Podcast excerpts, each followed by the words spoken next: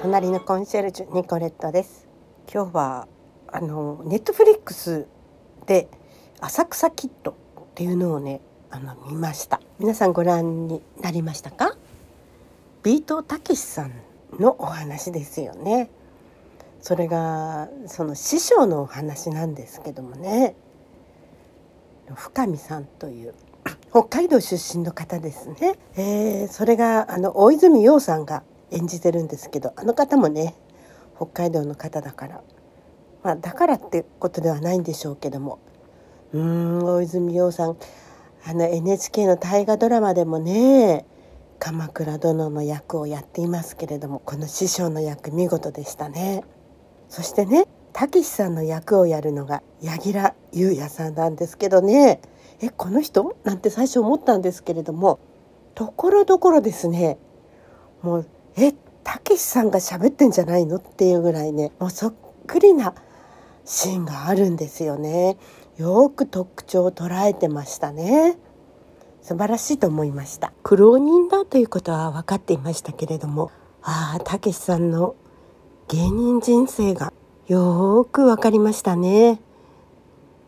まあ歯に絹着せぬ言い方というかテレビにね出てるとちょっとハラハラしますけれどもね。たけしさんはただものじゃないっていうのは本当ですね。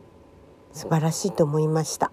この師匠のことはいろんな芸人たちがすごいあの師匠としてねあの尊敬なさってたんですよね。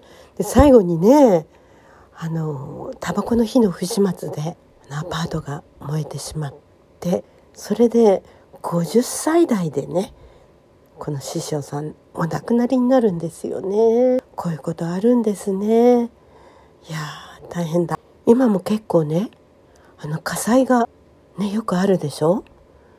やっぱり一人暮らし一人暮らしじゃなくてもその危険はありますけれどもね、えー、火事はね怖いですよね。えビートたけしさんは、まあ、清さんとコンビを組むまではそのえー、その師匠のところで浅草のフランス座というところでですね、えー、エレベーターボーイなどをやってそしてお掃除したりですねでいつかあの芸をやりたいと思ってるんですけど師匠に「お前は何ができるんだ?」って言われたら「何にもできません」って言うんです何もできないのに弟子入りしたいと思ってるのかバカなんて言われましてねそれで師匠があのタップをやっていたんでそれをこっそり盗んでタップダンスをね学ぶんですね。努力家なんですね。うん。あとねたけしさんってやっぱりすごく真面目な方なんですね。えー、あの今見てるとねそんな感じしないんですけれどもね。でもすごく真面目なんですよ。大学はね私の先輩なんですけれどもね。うん。えー、何年か前にですねお正月に浅草に行きました。写真クラブから行ったんですけどね、えー、あのいろんなあの昔の芝居小屋があります。そこをねいろいろ撮ったりしたんですけれどもね。あと何て言うんですか木馬座でしたっけ？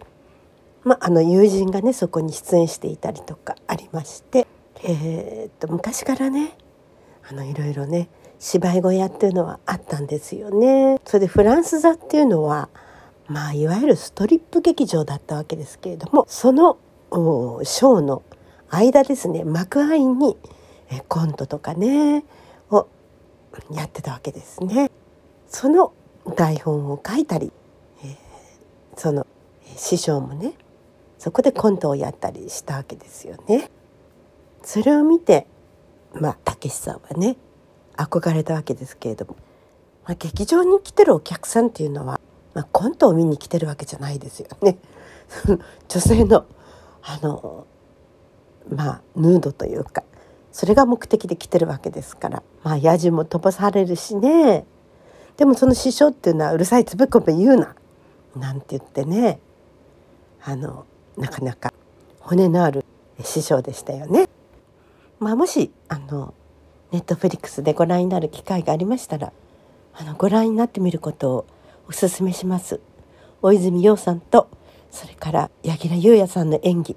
素晴らしいです。もちろん他の方たちもね。あの鈴木保奈美さんも大泉洋さん主人主人公っていうかあの師匠のね奥さん役で出演されています。今度私ねあの鈴木保奈美さんの舞台を見に行くんですよ。セールスマンの死というお芝居です。